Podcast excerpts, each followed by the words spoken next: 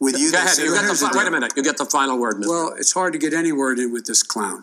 Hello, everybody, and welcome to the Banter Podcast, episode 29. This is your host, Ben Cohen, and I'm here with my co host, Mike Luciano. We're here, um, a special episode today where we're going to talk about the first presidential debate between Joe Biden and Donald Trump.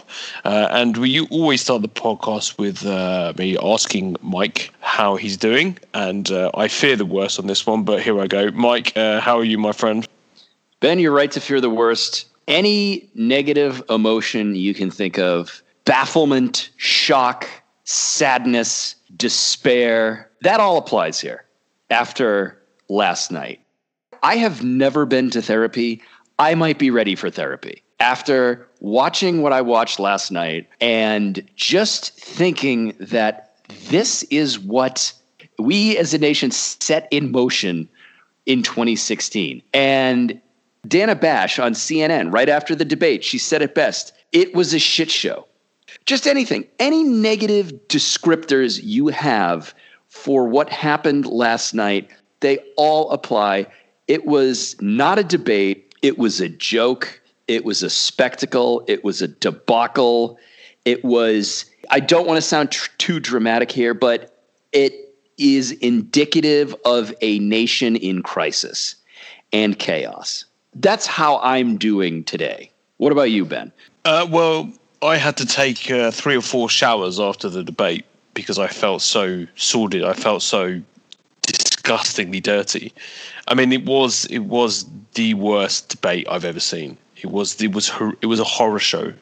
There are no other ways I can describe it other than I, I mean, I was sort of shaken by the whole thing. It was that bad, and of course, you know, this is. I'm not going to uh, join in with much of the media and say, you know, both Biden and Trump were uh, shouting at each other and were just as bad as each other, and both sides are just as bad. No, it was is one one candidate is a decent normal politician and the other guy is a raving psychopath who basically turned the debate into a sort of WWE style uh, fist fight.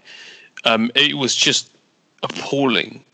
And I felt like, yeah, I mean, this is where the country is right now. This is what's happened to America. That that passes as a, I mean, the fact that we shouldn't really be surprised at, at this, right? I mean, it was still surprising, even even after four years of Trump being in power, it was still shocking how bad it was. And I thought that, you know, I don't think anybody won the debate, but I think that Trump most certainly lost the debate because he, you know, he had one chance really to turn this around. He's got, he's flagging in the polls badly, very, very badly, and they're not going anywhere. The polls are not moving, and they're certainly not moving in his direction. And there are, you know, we've got a just uh, about five weeks to go to the election. So it's crunch time now, and he need desperately needs to claw his way back into this contest. And he, this was a chance, right, to have a breakout performance, to have a sort of once in a lifetime. Um, I wrote about this today actually um, in the members section on on the newsletter. That the this was he had to have a once in a lifetime once in a lifetime performance to turn this thing around and he just he couldn't do it. You know, he couldn't do it. He just resorted to bullying and being a nasty, vindictive asshole, right? And this thing might work well in um, you know backroom deals with over real estate in Las Vegas or New York, uh, but it doesn't work well on in front of the American public. You know, it, it was just embarrassing, and he shamed himself. He really shamed himself, and he shamed the country. Um, and I think that Biden, you know, did his best to hold on. Um, he did, Biden didn't have a great night, but uh, I don't think he, it really mattered what Biden did at all. You know, I thought Biden um, was he was decent. He was he tried to speak to the American public, um, draw a distinction between himself and Trump, and I think he did that. Would I have preferred another candidate being in there? I would think about what would Pete Buttigieg have done to Trump? What would Elizabeth Warren have done to Trump? I like Biden. I don't. I just. I think he has his um, weaknesses, particularly particularly due to his age, and he constantly delivers gaffes while he's um, went up on stage. And I think against Trump, that's that's that that's costly because Trump is a bully. But you know, all in all, uh, you know, it was Trump needed to pull something out of the hat, and he he failed badly. Yes, he, he did fail. And this was, and we'll get into some of the particulars But uh, before that, I just wanted to say like this debate struck me in a way. We can all think back to political debates where one of the participants had a bad outing. You know, for me, I think back to, say, the first presidential debate in 2012 between Obama and Romney. And Obama just delivered this uncharacteristically lackluster performance. And it was like, he did not have a good debate there. And Trump didn't have a good debate, but Trump had such a bad debate, he made the debate itself bad.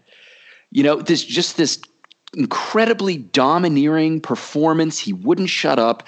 He wouldn't heed Wallace's instructions and he his debate performance was so bad he made the debate itself bad and I have never seen anything like that. And you know just before we started recording this the Commission on Presidential Debates announced this is per the Associated Press the Commission on Presidential Debates says it's adding new tools to maintain order to the upcoming debates after a chaotic first debate between President Donald Trump and Joe Biden. I don't know how you do that. I don't know how you rein this guy in. I mean, Chris Wallace. I mean, cut the mic. Cut the mic. I mean, is that that's well, the only option left, right?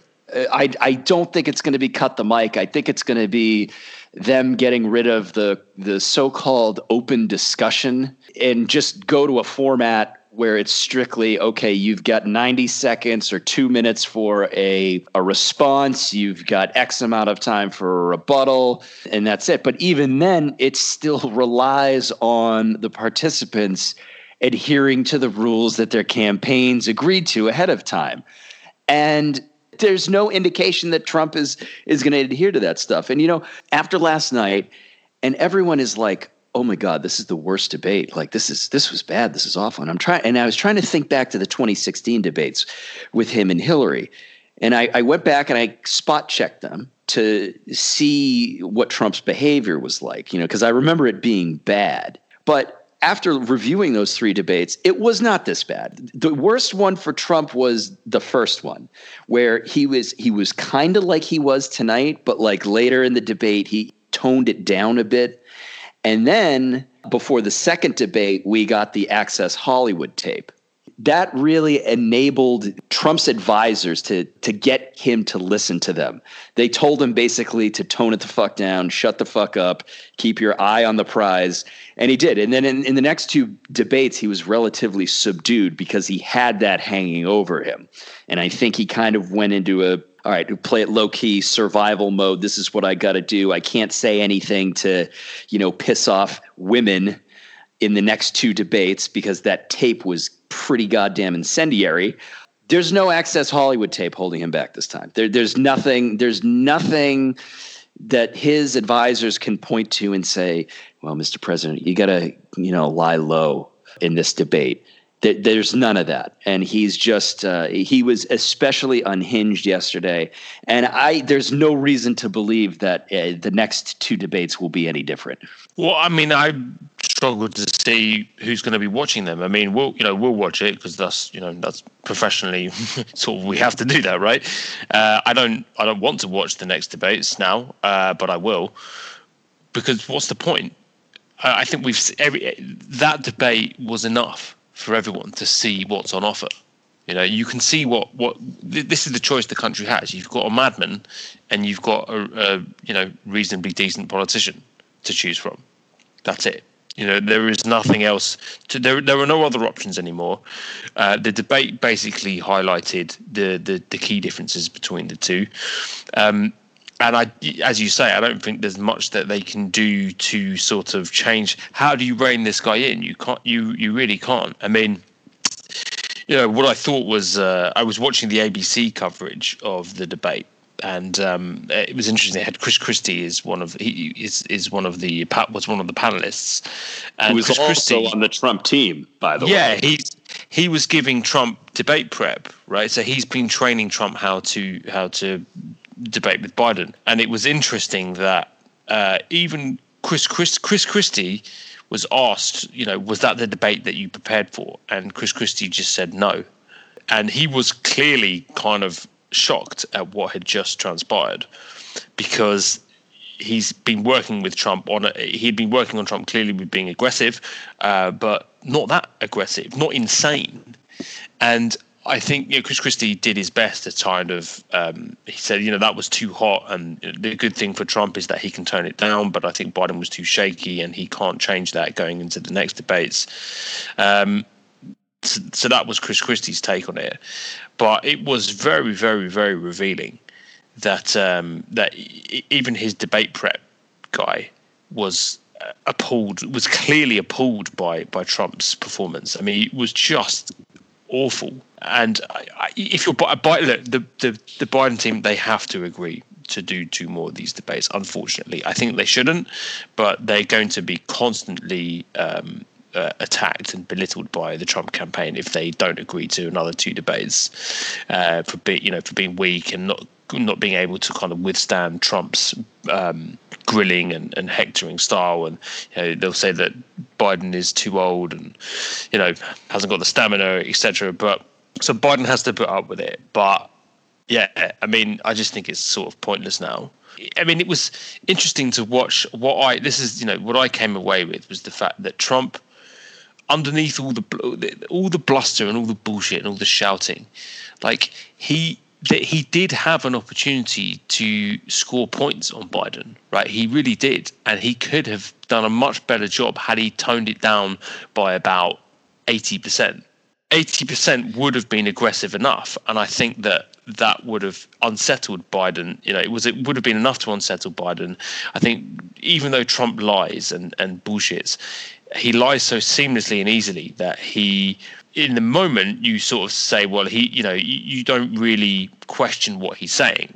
When Biden Biden tends to sort of um, uh, he'll say a number, then he'll be like, no, it's actually it's not two hundred thousand. It's uh, you know, and he'll forget, right? And it, it makes him seem uncertain or that his memory isn't that great. And I think that had Trump um, just allowed Biden to kind of flounder a bit more, he would have been successful. But I that the opportunity's gone now. I, I will say there was a, some, some big. I thought there were some mistakes on on the Biden's debate prep was clearly not great. I don't think they weren't prepared for someone for Trump to be as aggressive as he was. And I think that you know I don't know who's telling Biden to remember lots of um, facts and figures right? That's not a great idea. He clearly struggles with that, right? He clearly struggles with remembering, um, you know, detailed policies and uh, uh, and and figures. So I think that that's a mistake to try and rely on those, um, uh, it, it, you know, going forward. But you know, and it was it look it was again, like I think I didn't think that Biden was was very good. I, I really didn't, and I'm just I'm being honest here. You know, I I wanted him to be sharper than he was. I wanted him to be uh, more sure of himself. I wanted him to have better fat recollection. Um, maybe he can turn that around in the next debate. But thankfully, like he, he doesn't have to. Like it, he can he can do the same performance again, and and it will be fine. Well, I'm I'm going to disagree with you you, you know, you mentioned that you know if Biden declines to do the next two debates, the Republicans are going to portray him as you know hiding and and just you know lacking stamina. I agree with that part, but in terms of the effect of Biden sitting out the next two debates, I don't know if that really affects anyone's decision because if you watch that last night, the thing that struck me about last night's debate what, one of the many things that struck me about it. There was just a unanimous opinion, left, right, and center, that that debate was no good. That debate had done a disservice to the country. It was just an absolute, again, as Dana Bash said, shit show. So if there were no more debates, people would say, okay, that's totally fine yeah, we don't need any more of these because it was just an absolute dumpster fire. So I, I, disagree with you there, and I'll stick up for Biden a little bit here. Yeah, I agree. Like he he looked shaky at times, especially out of the gate. He looked a little wobbly.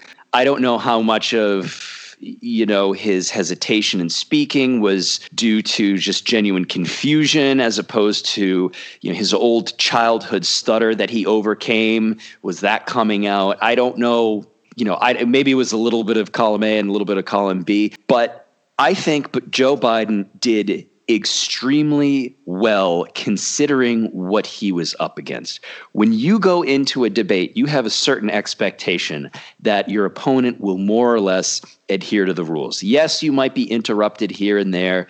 Yes, your opponent might say something that's untrue. But what we saw from Trump last night was completely unprecedented in presidential debates. And even Chris Wallace, who was the moderator, was having an extremely hard time reining him in. And on one hand, yeah, I want to say, well, Chris Wallace lost control. You know, he wasn't a good moderator. On the other hand, what do you do? What do you do? There's a certain, you know, the Trump campaign agreed to these rules this debate format. And yeah, like, you know, candidates aren't going to adhere to a T to the rules all the time. There are going to be interruptions, they're going to be ev- evading the questions and so on and so forth. But this was like on a whole other level. And when you go debate someone, whether you're moderating the debate or whether you are a participant in the debate, you are expecting the other participant or participants to just adhere to a certain bare minimum of decorum.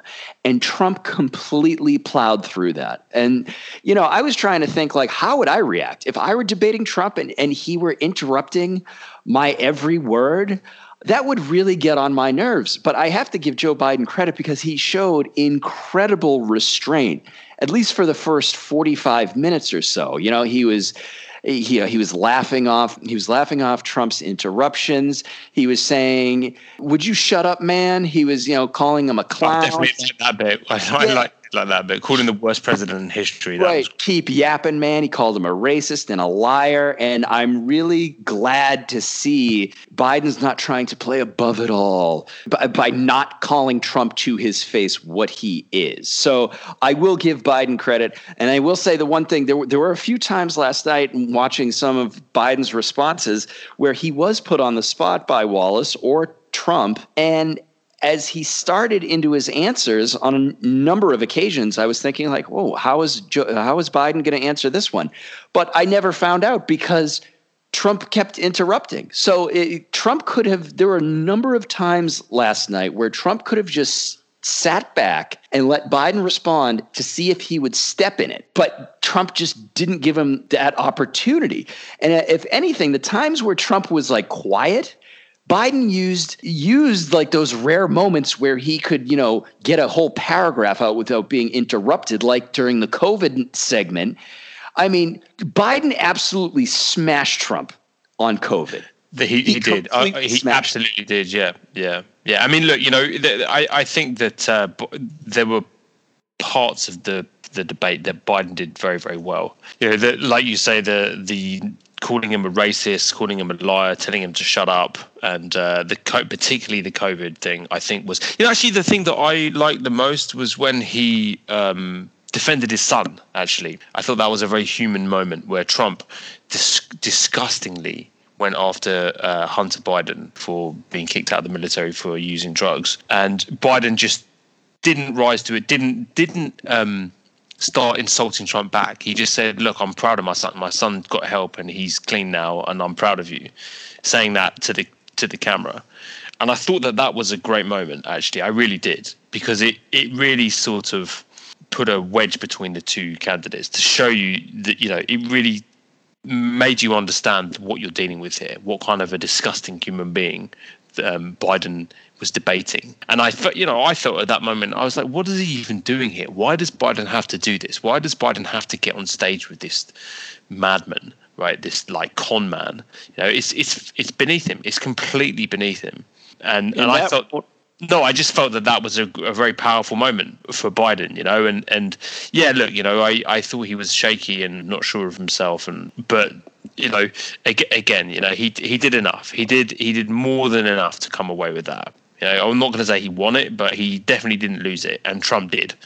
Yeah, Trump hitting uh, Hunter Biden for having issues with cocaine, and, and Trump at one point said that uh, Hunter Biden had been dishonorably discharged from the military. That was not true. Uh, he he was he did leave the military um, after he tested positive for cocaine, but I'm not sure if talking so glibly and harshly about Joe Biden's son having an addiction is a good idea, especially when you think of the opioid crisis, which has hit a lot of states pretty hard. And so people know you know, there's a good chance. I mean, we all know people, if not ourselves, who have had problems with substance abuse. And it's just not a good idea to rake your opponent over the coals for having a son who used to have a drug addiction when so many people can relate to this especially you know in the midwest that's been hit particularly hard about this. And this is something that trump has actually in times past has talked about as being a problem. But in this context, since it's his political opponent, ah, yeah, now it suddenly becomes fair game to bring up as this as this negative, as if like I don't know what he was going for. I don't know what he was hoping to accomplish. By, I mean, it was it was a, an astonishing, an astonishingly bad tactic. You know, because he he went from um, Biden used the discussion about um, about the military, right? About military uh, veterans being losers and. Uh, suckers, and he said, you know, my son was not a loser, my son was not a sucker, which I thought was was a, a great moment. And, and and and he was talking about Beau Biden, he, yeah, talking about Beau Biden, away, uh, and then Trump cancer. pivots. Yeah, Trump pivots to his other son, Hunter Biden, as if to say, like, you know, as if to detract from Beau Biden's uh, accomplishments in the military. So it, you just, I think, who was told him to do this? Who thought that this was a great idea? Who thought this was going to play well with you know the military, with military voters, or with independents, or with moderates? You know, or people who have respect for the const- you know the constitution and. It was just a it, it, kind of an insane tactic that may he came across so badly that I you'd have to be the most ardent Trump supporter to come away thinking, yeah, Trump did a good job there. Trump won that exchange. I, I, can't think of any. Most of the nation would have just been appalled by by what Trump did during that interaction. You know, I don't think that would have worked on on any demographic. I mean, even his most militant supporters probably were not happy about it, or probably thought that it was too much. So like you're saying, you know, it was a, it was a kind of a crazy strategy, and I think, but it was clearly pre-planned. That's one of the things that I he clearly planned that because he the, the, the, he flipped it too quickly. You know, he pivoted to that line of attack too quickly. So he knew what was coming. He knew Biden was going to talk about that, and he decided to shift the focus back to uh, Hunter Biden. But he did it in such a way to just make himself look like a monster. Should we talk about Trump refusing to condemn white supremacists and the Proud oh. Boys? You know, this is up there with uh, very fine people on both sides.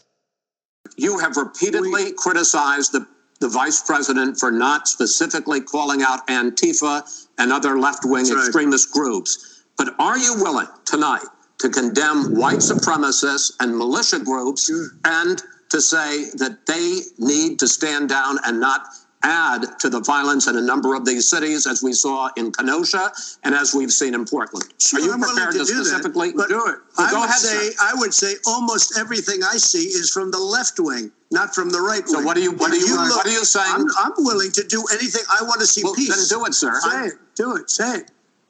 You want to call him what do you want to call them? Give me a name. Give me a white name. Supremacists and white supremacists. White supremacists and right proud boys stand back and stand by. But I'll tell you what, I'll tell you what, somebody's got to do something about Antifa and the left because this is not a right wing problem. That ain't it. That ain't it. Instead of saying stand down, he said stand back and stand by. And quite predictably, the Proud Boys, this far right neo fascist, neo white supremacist organization is just absolutely elated that Trump said this. They are just taking a victory lap on social media. They are touting this. They're saying it was founded by Gavin McInnes, this guy who actually co founded Vice News way back in the day uh, and then left because he's a prick but they're saying like oh sorry gavin we have a new leader now and they're just taking an absolute victory lap because trump is basically telling them to stand by when you tell somebody to stand by that means you could possibly have use for them at some point soon. And who knows? Who knows? Uh, the Proud Boy. It's it's a very small organization. Most Americans, I, I doubt, have heard of them. But the fact that Trump said this and refused to condemn them and told them to stand by. I think that is extremely significant. And just again, he refuses just the easiest thing in the world to do. Do you condemn white supremacy? He can't do it. He anyone who supports him it seems like he can't like even when david duke in 2016 former grand uh, wizard of the kkk came out in support of trump people asked him he was asked do you re- rebuke him and he's just like, I don't know David Duke. I, I haven't heard of, you know, I, I don't, he could not, he, of course he's heard of David Duke, but he just couldn't bring himself to criticize somebody who was all in for him. Right. You know, and look, we, we published yesterday, actually, Justin Rosario wrote a whole piece about the Proud Boys. This was just hours before the, the election, um, basically saying that the Proud Boys are waiting for a signal from Donald Trump, right, to start a, start a civil war. And then, I mean, it was uh, sadly prescient that that's exactly what Donald Trump did during the debate. He sent the Proud Boys a message saying, "Get ready." Basically, that that that was really the that that kind of encapsulated the entire debate was this moment where Trump again refused to condemn white supremacist groups, and again, essentially called a white militia group, uh, told them to stand by and wait for his orders. Right, wait to unleash un- unleash violence and chaos on the streets of America again on election day. If the choice wasn't clear before the debate, surely now Americans can see what's on the table here. Right, they can kind of say. I was following. I was on Twitter. Um, I was uh, on Twitter last night, um, and it was interesting following some of the left wing or some of the kind of Bernie or bust people uh, still talking, still uh, condemning Joe Biden for not committing to the Green New Deal. That was apparently the biggest takeaway of the debate that Biden wouldn't commit to the Green New Deal. You just thinking like, yeah, you're thinking, wait a second, there's a guy signaling to white nationalists to disrupt the election because he thinks he's falsely claiming it's rigged, and yet Biden Biden didn't commit to the Green New Deal and and this is what we're concerned about. One of those things is not like the other. Yes, I, th- I think I think that most reasonable people now understand like what's happening. You know, uh, so all the Bernie or bust people, I'm sure. I mean, look, I I should probably stop following these people because it's it's giving me it's giving me uh, it's giving me anxiety you know but it, it's sad to like to what and, and trump tried to um tried to use that that um, schism between the um, between the two. Uh, he said he basically said uh, you know he kept saying to Bernie, "Oh, now you've lost the left. You know, you you basically um, what do you think about Medicare for all?" And and um, Biden wouldn't commit to it, and he said, "Ah, you've lost the left." You know, so these these moments that was clearly Trump's strategy was to try and break away some African American votes and to break away some uh, left uh, some some more hardcore uh, left wing votes away from Biden. You know, and I don't think he. I don't. He, well, I don't know. Who knows? Who knows? It's kind of sad to know that with Trump saying this stuff, and it's kind of, you know, this is actually how far left people are thinking. I don't know if that matters. The never Biden left, if you will, they are far gone. I, I mean, we haven't even, you know, since our last podcast, and we haven't even mentioned this yet. Trump's tax returns uh, the oh, New York Times yes. publishing Trump's tax returns. So, you know, you take a guy like Matt Taibbi over at Rolling Stone, who has been part of this niche, uh, never Biden part of the left. When this story dropped, his spin on it was, well, the, the New York Times was unable to confirm that Trump was getting money from Russia. And it's like, no, no, no, no. The takeaway is that this guy was paying next to nothing, if not nothing, in income taxes for a couple of decades. And right. he owes, he's going to owe, you know, he's in debt hundreds of millions of dollars. And that either A, he is a tax cheat, or B, one of the world's worst businessmen, or a little bit of both. Like that's the main takeaway. Right. But they've gotten really creative at taking anti-Trump news and spinning it as you know, a, a, like a non-story or something like that. But yeah, can, can I just switch gears here? I, I wanted to go to uh, another response that that Trump had. This is regarding COVID nineteen. Your different approaches has even affected the way that you have campaigned. President Trump, you're holding large rallies with crowds packed together, thousands of people. Outside. Outside, yes, sir, agreed. Uh, Vice President Biden, you are holding much smaller uh, events with nobody will show up. People with. well, it's true. Nobody shows up to his okay, rallies. All right. In any case, why you holding the big rallies? Why you not? You go first, sir. Because people want to hear what I have to say. I mean, But are you not I've done a great about job as a disease? president, and I'll have 25, 35,000 people show up at airports. We use airports. Are you and not worried about we the have a lot of issue, people. sir? Well, so far we have had no problem whatsoever. It's outside. That's a big difference, according to the experts. Well, I seem to recall an indoor rally in Tulsa, Oklahoma. Uh, you know, I'd ask Herman Cain about how that rally went, but he's unavailable for comment because he's dead from COVID 19 after attending that rally. We've I had mean, no this- problem whatsoever. Come on. Thi- This is where I wish that um, Biden had been a little sharper and got that would have been a great point. You know, he would that would have been a fantastic point to bring up Herman Cain at this at this point. You know, Yeah, not Um, to, yeah, yeah, and, and not to like you could say, oh, wow, he's making Herman Cain into a you know political point, but I mean, come on, it's it's right there. I mean, the guy died of COVID nineteen after attending Trump's very first rally after the the shutdown. It, it, for him, for Trump to say, and yeah, more of his rallies are like outdoors, but they also have indoor stuff. They also have indoor rallies, indoor gatherings with no mask, no social distancing. And again, you know, you wonder how many lives would have been saved if the president just set a better example. And you know, at one point, you know, he during the debate last night, he he lied about you, you know what Fauci had said about masks. He was making it seem like Fauci was casting doubt on the efficacy of masks and preventing the spread of coronavirus. Uh, you, you just have to wonder if we had a president who could do the right fucking thing in the middle of a pandemic. How many people would have heeded his his advice? You know, he could even profited off of this. His campaign could have. He they could have been advertising those Trump masks keep America great or make America great again, whatever, and just advertise them, make them front and center of the campaign. Support my campaign, buy these masks, wear these masks, spread the word. But no, instead, we want to spread the virus, cast doubt on masks, say masks don't work. There's a lot of problems with masks and so on. You know, and it's just again for the millionth time, it didn't have to be this way.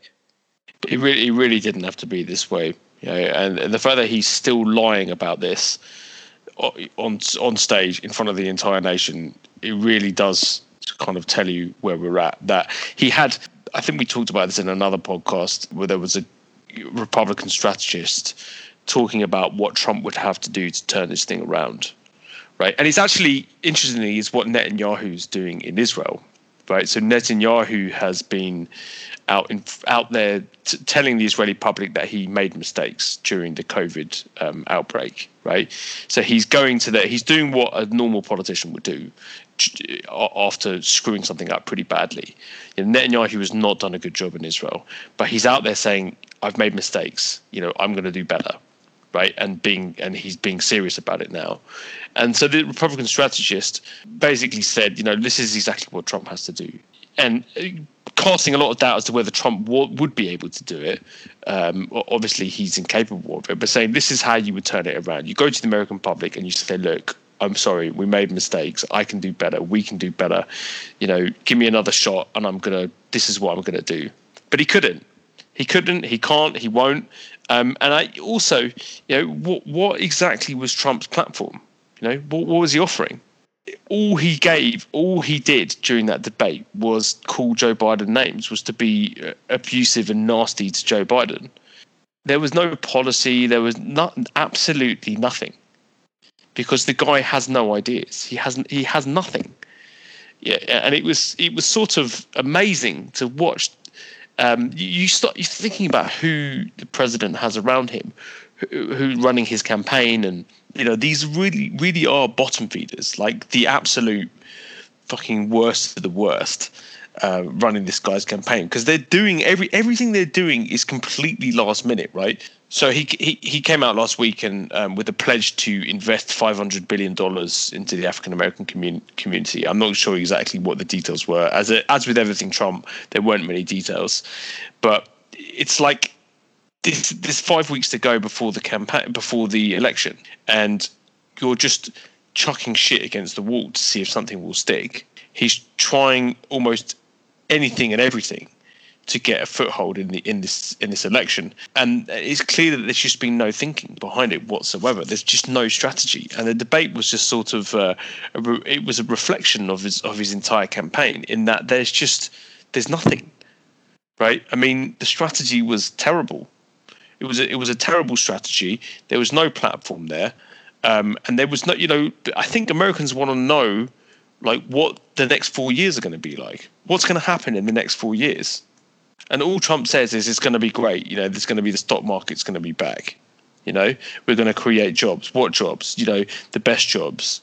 And, Right. That's it. It's like his health care plan. How many times has he said, "Oh, we're going to have a health care plan in two weeks," or it's like you know infrastructure week, or it's like in just ahead of the 2018 midterms with like a couple of weeks to go before the elections. He said, "Oh, we're working on a middle t- class tax cut." Like, no, not, none of that. None of that was true. And last night, he uh, again he had a chance to explain what his health care plan is, but he couldn't because there is no health care plan. But he keeps insisting there's going to be a health care plan as he simultaneously sues to end Obamacare.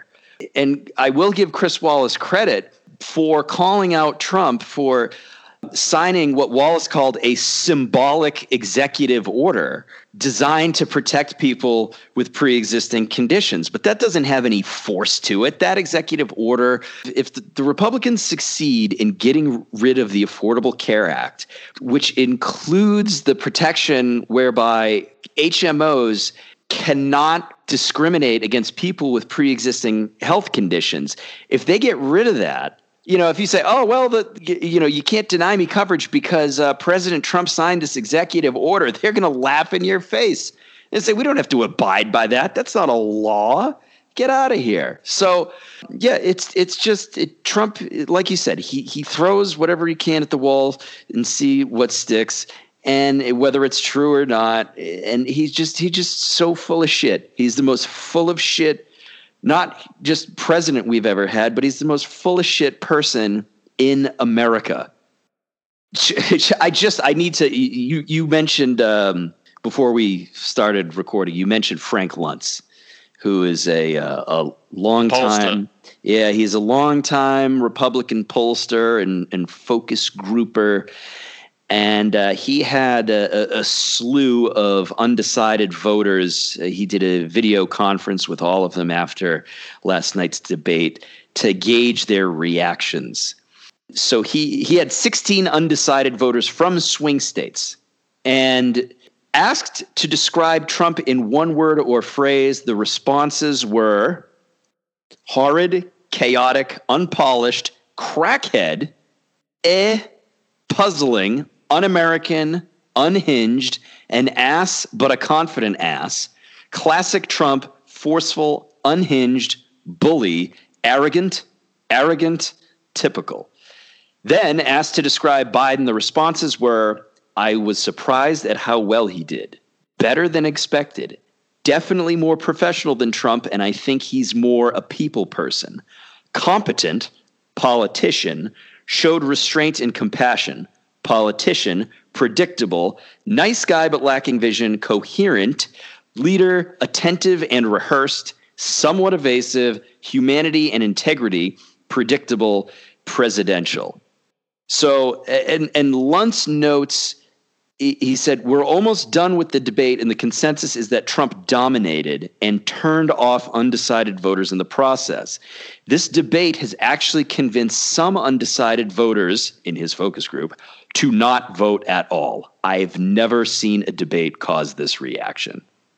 And maybe that, who knows, maybe that was Trump's goal to, to, have those undecided voters not vote. But it shouldn't be his goal because he's behind in the polls. And 10% of the country is supposedly undecided. And he needs those people to get off the sidelines and vote for him. And Ben, let me ask you do you think any undecided voters who were watching last night's debate came away and thought, I'm going to vote for Trump?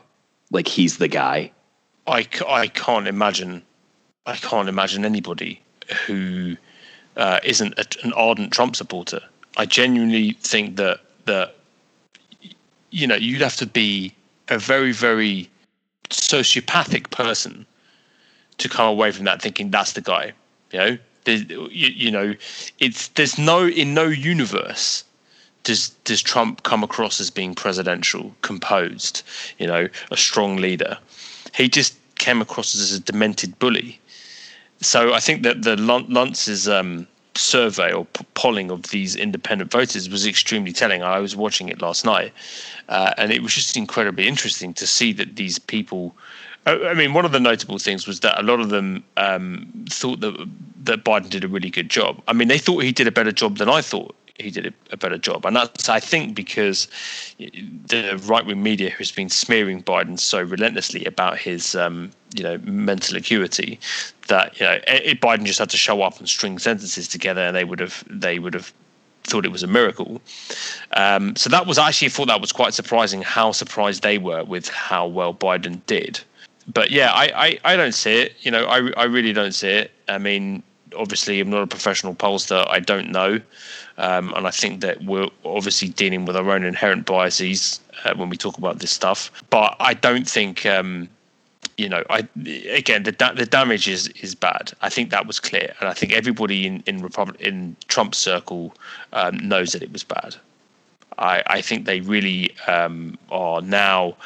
Uh, you know, Trump has spent the day backtracking on his Proud Boys comment. Um, I think even Lindsey Graham and Mitch McConnell have come out against his um, uh, refusal to to denounce uh, white supremacy, and and I, you know, like that's a pretty bad place to be five weeks out from an election, and the Senate Majority Leader and one of your biggest allies in Congress are are basically condemning you, saying that you didn't con- you didn't condemn white supremacy. Well, they'll they're you know what though they'll say this today and then tomorrow it will all be forgotten.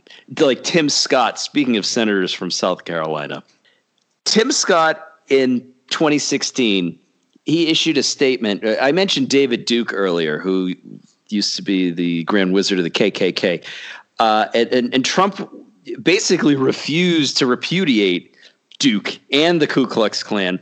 And Tim Scott said, quote, any candidate who cannot immediately condemn a hate group like the KKK does not represent the Republican Party and will not unite it. If Donald Trump can't take a stand against the KKK, we cannot trust him to stand up for America against Putin, Iran, or ISIS. If our party is serious about winning the White House and getting America back on track, it's time to support the conservative candidate who will win. Marco Rubio.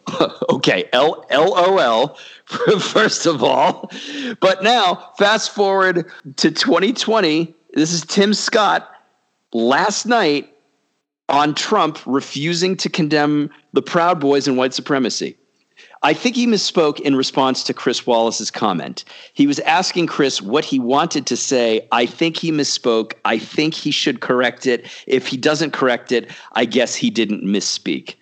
It's like, it's like all right, you know what, Tim Scott, you can only play this game for so long. Trump is just he is who he is, and you know you can say he misspoke or you can say he was wrong, but then they're just going to revert back to oh yeah, Trump's the man for the job. So all of this this doesn't mean anything. This is completely meaningless. These are all bad faith actors so McConnell and Graham and Scott, they can come out and say what they want to say and disagree with Trump on this issue, but at the end of the day, they're going to say, "Yeah, let's let's have another four more years of this guy." I'm I'm tired of this game. Yeah, I mean, there's no end to it, really, is there? I mean, it doesn't. Again, I think we've just seen that there's nothing that he can't do. You know, like Trump can do, he would say and do anything, and and and he still keeps the Republican base. He still keeps the Republican Party, and I just think that you know, if if one thing came away, you know, if one thing was clear in this debate, I think it's just you know, eh, we've all had enough of this now. Like it, it, enough, you know, like that that should have really spelled out in plain English, like what we all sort of know now, right? That that this has to stop. This has to end. We cannot go on with this guy in charge anymore, right? It's just, you know, I think the country's had enough. You know, I mean, it was, you know, when Biden said, "Will you shut up, man?" You know, he was speaking for for everyone. He was speaking for the majority of the country, where they're just like, "Okay, enough. Like, you you need to shut up now." And I'm, I'm, you know, hopefully we've only got five weeks more of this nonsense to put up with, and uh, you know, I fear the worst, obviously, with with um, denouncing the the election results, uh, but I also hope that there might be a decisive enough victory from Biden um, that this, you know, that it's no longer in. There, there can be no doubt as to who's won you know, that he's able to declare victory on election night. You don't have to wait for mail in ballots, that Trump's uh, path to victory gets closed off on election night. And that's entirely possible. Uh, yeah, I certainly hope so. Uh, we're we're probably we are almost certainly not going to know who won on election night because of all the the mail-in ballots that are going to be counted, and Trump will do everything he can to cast doubt, to continue to cast doubt on the results. But uh, you know, hopefully uh, Biden is up big enough in in places like Pennsylvania and Florida and Michigan where you know it just looks bad for Trump and he can't plausibly spin a narrative that the the Democrats are engaged in election day fuckery. But looking like that you know thankfully it, it does look like that's that is what's going to happen. I hope so Ben. I hope so. Uh, I wish I could just be cryogenically frozen until after the election. Just thaw me out. Tell me what happened. If Biden's president or if Biden has won, great. Uh, if Trump has won or something like that, just cryogenically freeze me again until the fascism is over. I think that's. I think that about sums it up. Um, I probably need to take another shower uh, just from having talked about this for for uh, for an hour. Um, you know, I I want to wash this away from my mind. This watching this appalling freak show um, Go have a beer, Ben. Yeah, yeah, yeah. I was drinking last night while watching. I rarely drink alcohol, and I drank alcohol last night, and that that somewhat dulled the pain. but I'm going to have to get back to it tonight. I think that about sums it up. Thank you, everybody, for listening. Uh, if you would like to get a Banter membership um, and read all of our in-depth coverage of the of the 2020 election, you can do so by clicking the link at the bottom of this article.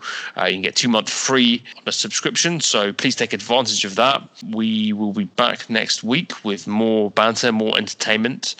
Um, and hopefully, maybe some more positive things to talk about. Uh, you think is anything anything decent on the horizon coming up? Anything we've got to look forward to? Uh, only if they cancel the next two presidential debates. Hey, let's we can hope. We can hope. but uh, anyway, we will see you all soon. Bye, everyone.